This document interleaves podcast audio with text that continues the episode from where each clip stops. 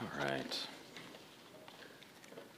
So uh, this morning, uh, still in Acts, and uh, this week we're in chapter 9. And, uh, you know, this is pretty uh, important chapter uh, in events of history, Christian history, because it recounts the experience of, of Saul when he encounters Jesus for the first time.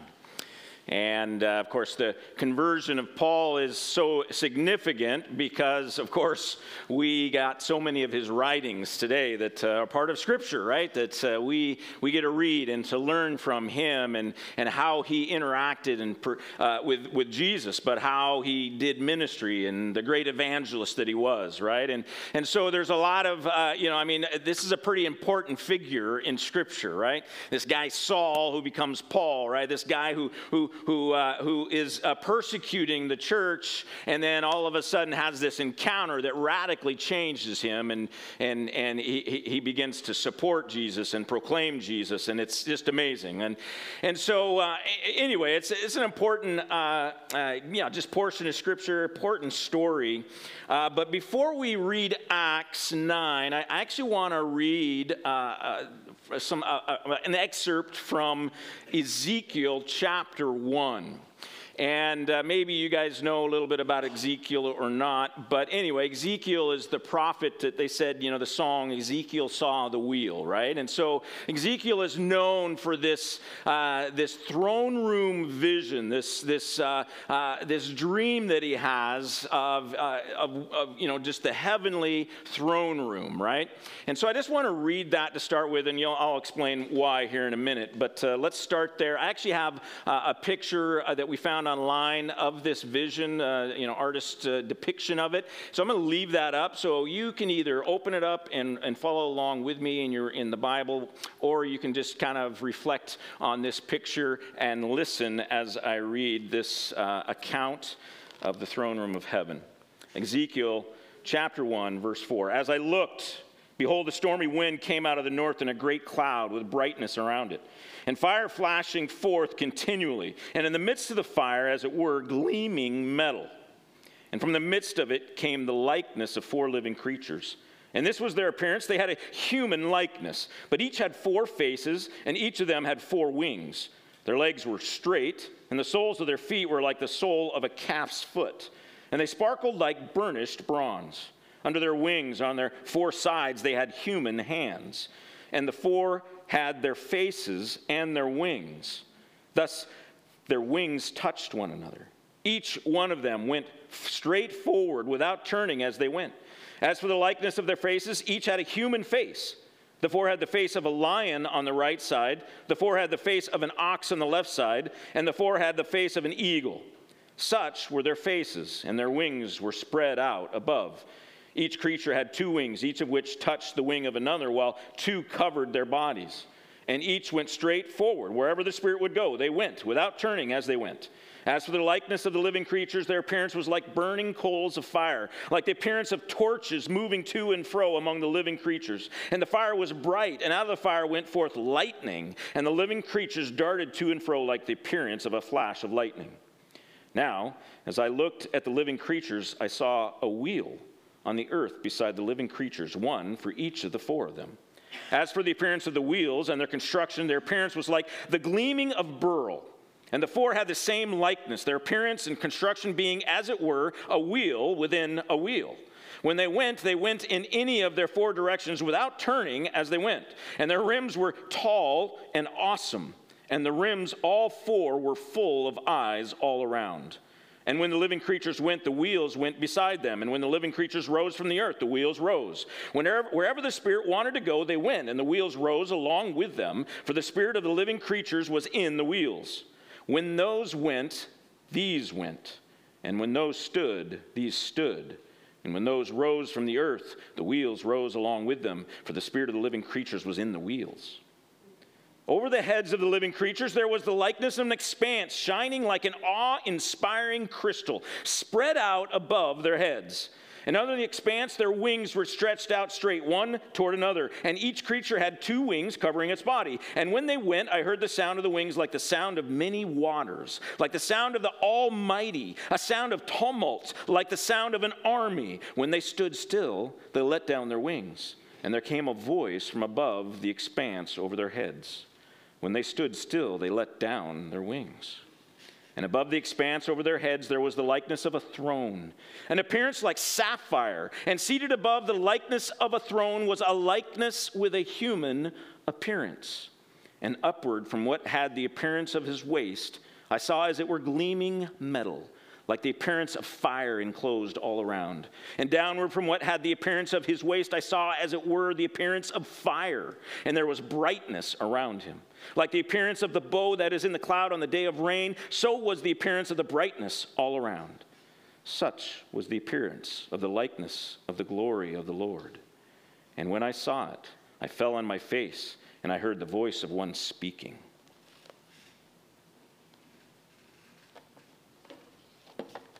Wouldn't you like to have that vision?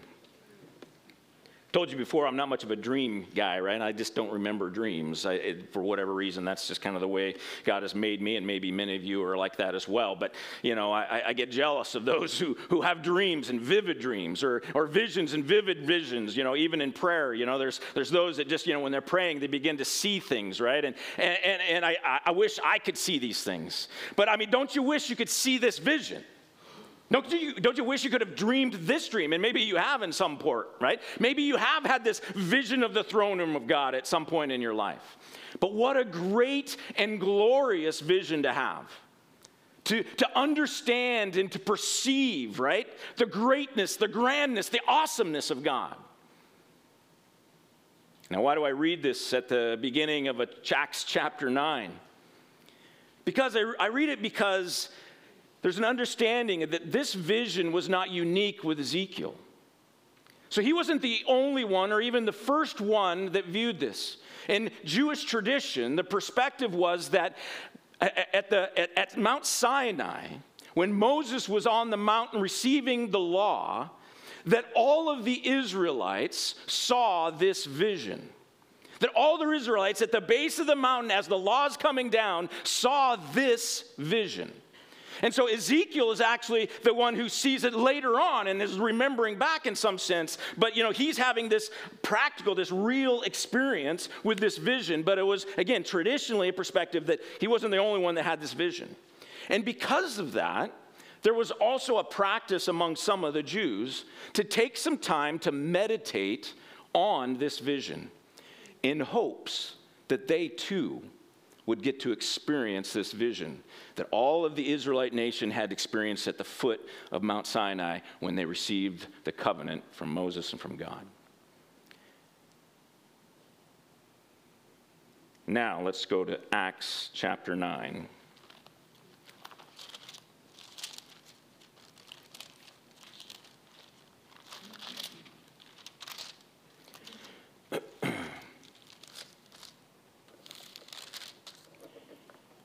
But Saul, still breathing threats and murders against the disciples of the Lord, went to the high priest and asked him for letters to the synagogues at Damascus, so that if he found any belonging to the way, men or women, he might bring them bound to Jerusalem.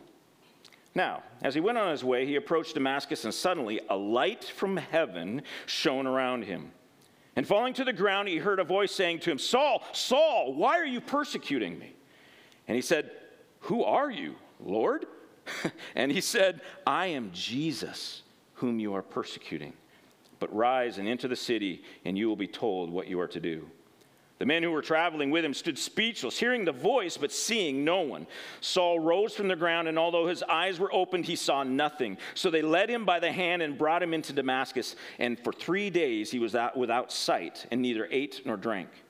Now there was a disciple at Damascus named Ananias. The Lord said to him in a vision, Ananias. And he said, Here I am, Lord. And the Lord said to him, Rise and go to the street called Straight, and at the house of Judas look for a man of Tarsus named Saul. For behold, he is praying, and he has seen a vision, a man named Ananias come in and lay his hands on him so that he might regain his sight. Ananias answered the Lord, Lord, I have heard from many about this man, how much evil he has done to your saints at Jerusalem. And here he has authority for the chief priest to bind all who call on your name. But the Lord said to him, Go, for he is a chosen instrument of mine to carry out my name before the Gentiles and kings and the children of Israel. For I will show him how much he must suffer for the sake of my name. So Ananias departed and entered the house, and laying his hands on him, he said, Brother Saul, the Lord Jesus, who appeared to you on the road by which you came, has sent me so that you may regain your sight and be filled with the Holy Spirit. And immediately something like scales fell from his eyes, and he regained his sight. Then he rose and was baptized, and taking food, he was strengthened. N.T. Wright, in his commentary on Acts chapter 9, brings these two scriptures together. And he suggests that might it have been that Saul, on his way to Damascus, on this desert road, riding a donkey for hours on end, perhaps even this was close, uh, close to Pentecost, the celebration, the Feast of Weeks, which at that feast, which was a celebration of the giving of the law, oftentimes Ezekiel 1 would have been read. And we don't know the timing of this, uh, the time of year that this happened, but perhaps it was even that time. That maybe he had just finished the Feast of Weeks, Saul, and, and then he goes and gets and he heads to Damascus. Again, on the road, on this donkey for these long hours. Maybe he begins to meditate on Ezekiel chapter 1 and ask that he might have that vision himself. And perhaps, indeed, God did allow him to have that vision that this bright light that knocks him off his donkey and that blinds him, that, that, that, this bright light is this vision, is this bright, fiery throne room vision. And then, just like in the vision with Elijah, the one on the throne speaks.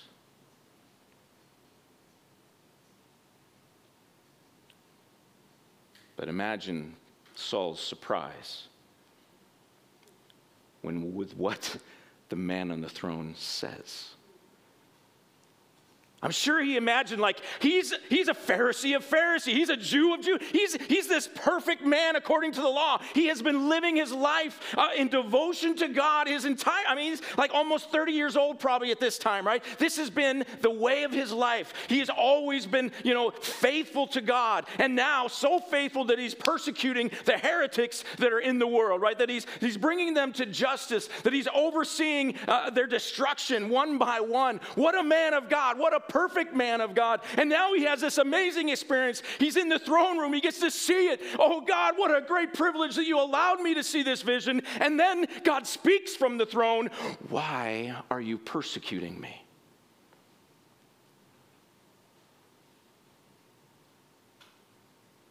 Perhaps explains the question from, from Saul. Who are you, Lord? What do you mean I'm persecuting? What do you, what? I am faithful to you to the end. I'm sacrificing all my life for you. What do you mean persecuting? Who are you? I am Jesus, the one who you are persecuting. How does a man like Saul who's so zealous for the law, so zealous for all of the traditions he's grown up with, so zealous that he's persecuting again the heretics. How does he go from that perspective, that passion, to totally transforming and seeing Jesus from a total different light? I think NT's, NT Wright is onto something here.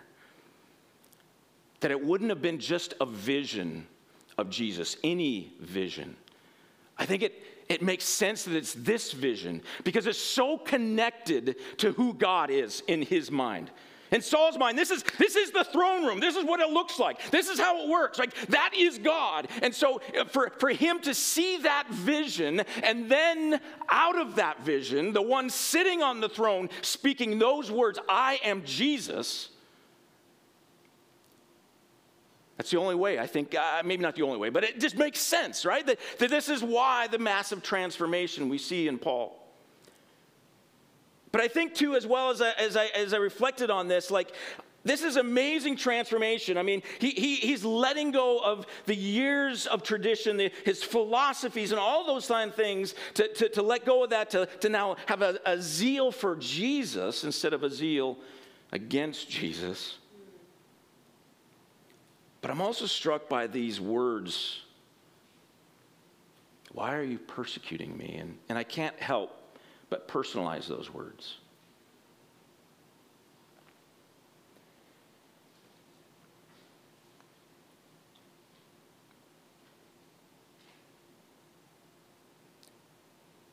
How, how are we persecuting Jesus? Now, we may have, you know, grown up in the church like I have, right? I gave my life to Christ when I was five. I always knew I was going to be a pastor. I mean, this is my life, right? I've always been there. I always got that figured out, right? I mean, but how am I persecuting Jesus?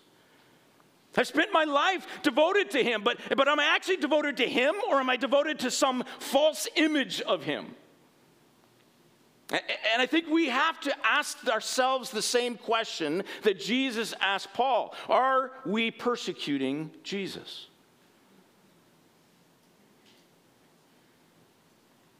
One of the ways I see, I think, Christians today, and I'm guilty of this as well, persecuting Jesus is quite literally we persecute his body, the body of Christ. We, we can be so critical of other churches other pastors, other Christians. We just, we just have this critical spirit in us sometimes when it comes to other churches. Like, you know, they're too charismatic, right? Or, or maybe they're too, you know, intellectual or, or whatever, right? I mean, we come up with all these kind of reasons why they're not as good as us. And we work to tear them down, especially if they go to certain extremes. Well, that's just too far. So they're not, you know, the holy, you know, we got to attack them. We got to go out and persecute. We got to tear them down. I got to start writing stuff on social media so that people know that this place, this is a lie. This is, this place is, this church is not, they don't want to go there, right? I mean, we have this, we are persecuting the body of Christ. Sometimes we even do it in, within our own church, looking at others and different people in our church now, I'm thankful that, you know, I don't, I don't get this sense from our community. This, is, this doesn't happen a ton, but it does happen, I'm sure. We look across and see how somebody is worshiping, or we look across and hear somebody and how they're speaking, and, and we, in our mind, we're just like, oh, I just, just defeating that idea, or that's not right, or that's not good, or that's not theological, theological, or whatever, right? And we can be so critical and beating up each other. I think another way that we persecute Jesus is by doing good things instead of his things. A lot of us, you know, have got this religious mindset where we just kind of got it figured out. And this is what I do. These are the holy things that I do. I, I have to tell you, like, eh, I was young and, and, in essence, I was dumb, but I remember in my early 20s being convicted by by religion in my own heart. That, that I was striving to pray and I was striving uh, to read scripture for the sole purpose of checking off the box. And I was just convicted by the Lord like, you know, there is no value in that in my kingdom. If you are just doing this because it's a duty, you're not, this is not holy. I think this is what it means that our good works are filthy rags. Because when we do good things, right, but it's for our own purposes or it's for not for his purposes, then it's really not worth much. Reading scripture to check off the box, I'm not saying it, you know, in our world we see it as value, like, a, and sometimes we have to discipline ourselves and just do it. But understand if that's the primary motivation for it, then we're not getting anything out of it. And at the time when I was like 20 years old, I, I was so convicted by it that I said, Lord, I am not going to read scripture ever again until I'm doing it because I love you. Now, maybe that's foolish. I don't know. But I know that I didn't read scripture for a long time after that. because I so wanted my reading of Scripture to be coming out of my love for Him, out of what, you know, because He wanted me to, because He was calling me in it, because He was drawing me into it, not just because I was checking off some box. I think we persecute Jesus when we, uh, uh, when we create a life, a lifestyle that is all uh, focused on religious practices that we do so that we can feel less guilt. I have become a firm believer. I'm convicted by the Lord I, that, that the only thing that we should be doing at any time is what He is calling us to. If we wake up in the morning and we and he's not calling us to read scripture, yet we read scripture, there's no joy in that. There's no benefit in that. But if we wake up in the morning and he draws us to scripture, then there's benefit in it. There's joy in it. There's you know, there's something that happens in that. We do too many things because they're good things, but they're not His things. The things that we want, the things that make us comfortable instead of His will the things that we've always done, the traditions. And, you know, the Lord is pushing so hard, and I know I've shared it from here before, but He's pushing so hard on my traditions, my philosophies, my perspectives. And these are good perspectives. I mean, I'm just, telling you, like, no, these, these, these are good things. They're not like evil things, they're not heretical things, they're not things that are like, uh, ooh, no one else would believe that. These are philosophies and perspectives of ministry, of life, you know, that, that are good, that I've learned through wisdom, through my life, through experiences, that He has taught me. But he is now pushing on me and saying, don't get stuck in your traditions. Don't get stuck in your perspectives. Don't get stuck in your philosophies, no matter how well lo- thought out they are, no matter how logical they are, no matter how much you learn those from me at some point in your life. Let go of those and see the new thing that I'm doing. I think so many of us are persecuting Jesus in the sense that we are just stuck in our traditions, doing the things we've always done, and refuse to be open to what He wants to do today, the new things that He has for us. And I think we can persecute Jesus as well by glorifying our own preferences. Coming to church and to worship, looking for the worship songs to be done in a style that I like the songs sung that I like, that I know.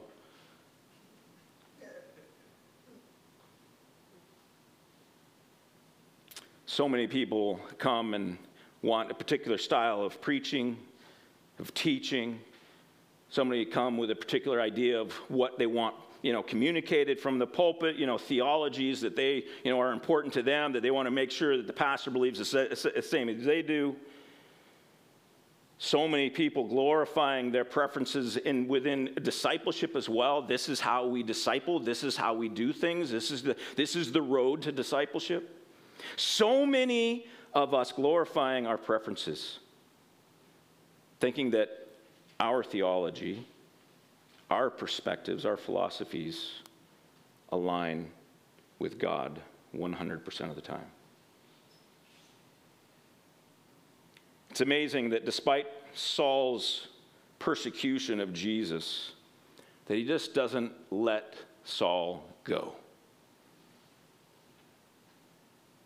I don't know about you, but this is, uh, you know, an encouragement to me that God is not comfortable allowing me just to continue in my own foolishness.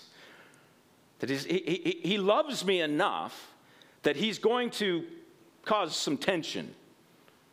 He's going to knock me off my donkey every once in a while and say, hey, what are you doing?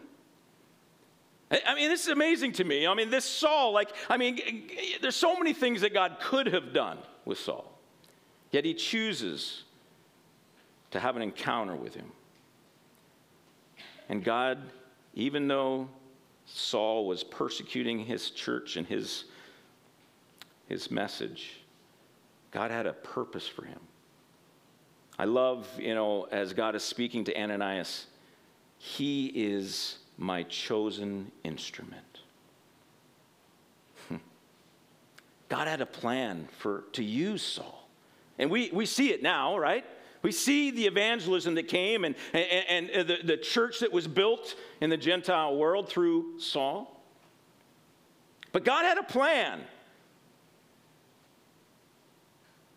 He had chosen Saul, and he's chosen all of us. Again, we have to personalize these things. He didn't just choose choose you know Saul and that's it. He's chosen us. We're all his chosen instruments. He's created all of us.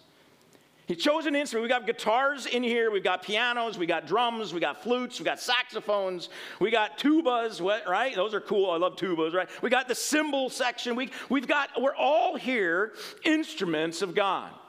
And He has chosen you to be His instrument. Understanding that He is the one who created you. You know, sometimes we as instruments of God don't like the instrument that He made us into. Sometimes we're like, no, I don't want to be that instrument. I don't want to be out front, or I don't want to be behind the scenes, or I don't want to have to be the evangelist, or I don't want to have to be, you know, the prayer warrior. I don't want to have to, you know, nah, I don't want to do that. Like that's no, I don't want to give, you know, away and leave my family and go on mission for you. I don't want to do those things. Like I don't like the instrument you made me, but we don't get to choose. God has chosen he chose to create each and every one of us as a specific instrument. As instruments, we don't get to choose what we do, what our ministry is, whether we're a, a, a, ministry that's up front or behind the scenes. We just are. We're just an instrument, and we just need to be open to being used. Also, note that with an instrument, uh, you know, instruments can't play themselves. Like, you know, a keyboard can't just start playing on its own. If it does, then we're all going, oh, I think we gotta go. What's going on right here? Might need to do some more prayer walking. um, anyway, right? I mean, like, an instrument doesn't play itself.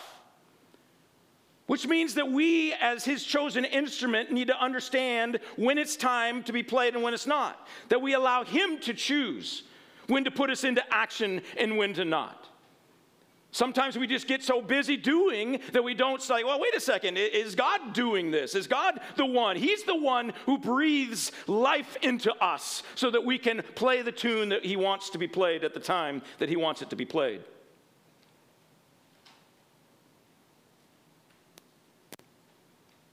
And we play the song that the Master has chosen to be played. Sometimes we don't like that particular song. I don't, like that song. It just feels weird to me. I don't know, right? but, but we allow Him to have control, to play the song that He knows is the right song for the right moment. You know, some songs we don't have a big role to play in. Sometimes, you know, we only got one or two lines in that song. And sometimes we can get sucked into that and we like think, oh yeah, this is my role. I just do these one or two lines and okay, it's okay, I played, now I'm done and I get to sit and you know, whatever. And, and we just kind of get into this routine like, okay, now I'm going. But every once in a while, God, the master, the instrument player, changes the song. And when he changes the song, then it's all of a sudden, maybe now we've got a bigger role. I, actually, I, have got to play most of the song now. Right? It, as instruments, we allow the master we allow the music player to play his music at his time, his songs in his way. And we, and we play with the instruments that he's put us with. he's the one that determines the community that we're going to be a part of, the orchestra that we're going to be playing with. Allow him to direct us, allow him to lead us. All of this means we have to allow the master to have control of our life. This is one of the things I'm struck with Paul. Is it like out of this vision experience, now we know that he's a zealous guy already. That's proven before his encounter with Jesus. But we see, you know, not only a transformation of message for him, but we see how he's willing to give so much. One of the, one of the most profound, I think, parts of this for me is, you know, that, that, that Saul, before this vision, is pursuing and persecuting Christians to their death. Like his zeal is driving them to destroy the enemy. After his vision encounter with Jesus, He still has the same zeal, but the methods have totally changed. Now, instead of him going and seeking to destroy, he's willing to sacrifice everything for them, for their souls. Right? 1 Corinthians 9, this amazing passage where Paul talks about how he's become all things to all people in order to win some. Like he's totally transformed. Is He's still zealous as ever, but instead of seeking to destroy, he's now willing to be destroyed for the message. We see his sufferings in 2 Corinthians 11 as he outlines all the things that he's endured and all the whippings that he's endured and all the jailings he's endured. And he just does it all. And then in Philippians 3, we see he says, it doesn't matter. Like, I don't care. All those things don't matter. The things that I've gained in this world, the things that I've lost in the world, none of it matters as long as I've got Jesus.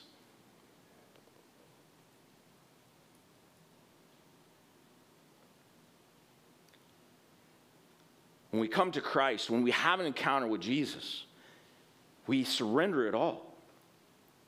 We have to give it all up to Him, allow Him to have control, Him to have power, Him to have the direction of our life.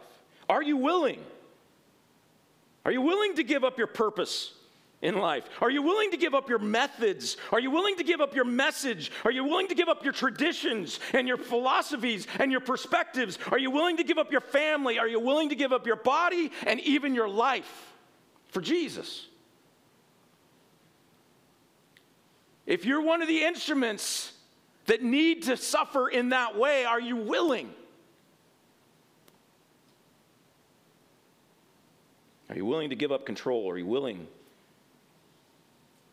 to become all things to all people in order to win some? Now, this is certainly an evangelistic perspective, but how many of us are even willing to give up a little bit of embarrassment, a little bit of, you know, tension and anxiety to just walk across the street to meet our neighbor?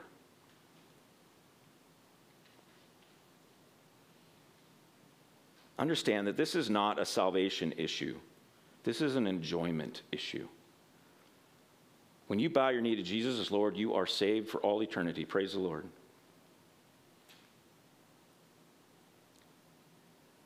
But if we want to enjoy eternity right now, instead of waiting until someday when we die,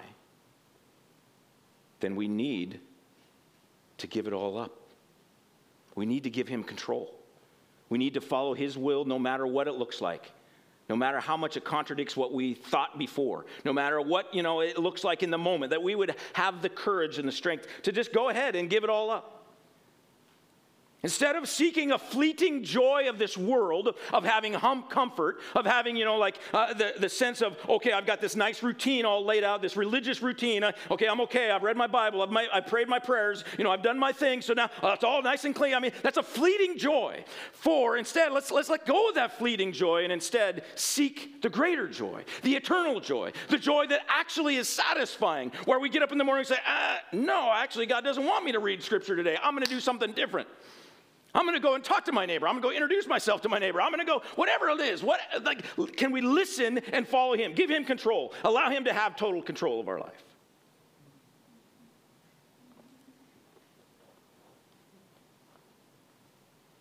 Now I want to with this message transition now into communion.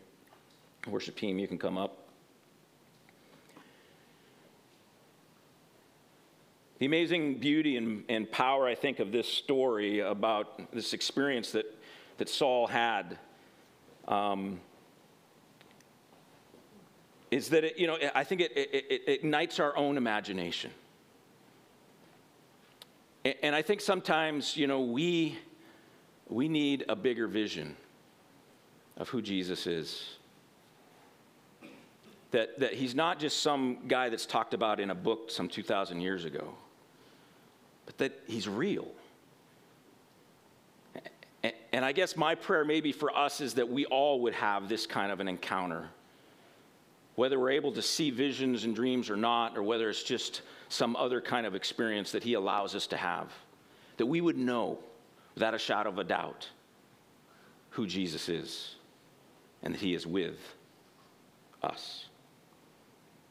As we go to communion, I, I want to ask you to consider two things. One, as you take the bread, I, I would ask you to, to repent of any areas of your life where you are persecuting Jesus. Whatever the Holy Spirit brings. So as you take the bread, I want you to repent of that, but then I also want you to commit to working for Him to working with Him. And then as you take the cup, I want you to, to accept the instrument that He's created you to be, and then give Him total control. And allow, as you take that cup, His blood to wash through you and have control of all you are, not just today, but in tomorrow and all the days that follow. We have communion elements that are set aside in the back actually this, this morning. And so Glenn is going to be at that table. I'll go back to this table over here. And then we just ask you to come and receive the elements. And as after you receive the elements, you can head back to your chair and then take those elements when you're ready. Uh, Grace and the worship team are going to play a little bit of instrumental music for a little bit, and then they'll go into kind of our main worship set. And, and, uh, and so then just want you to, again, just respond to the Lord and worship, how, whatever that looks like. And, and maybe He is going to draw you into Scripture during this time. And if He does, then, then do it. Open it up and start reading. Maybe He's going to draw you into these songs. If He does, then draw in. Uh, maybe He's going to ask you to raise your hands, raise your hand. Maybe He's going to tell you to get on your knees. Just listen to the Holy Spirit and how He wants you to worship during this time whatever that posture is, whatever that looks like, whatever the actions that He wants you to do, let's just make this time to be all of us individually allowing the Spirit to lead and direct what, how we respond to Him in this time. Okay? And then in a little while, we'll bring up our prayer team as well, and they can be praying for you. So, uh, yeah, give me a second to get back there, and then uh, go ahead and come back and receive the elements.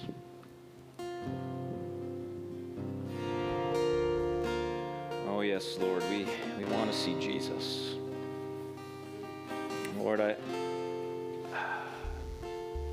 reminded of Psalm 8 what is man? What is woman that you are mindful of us?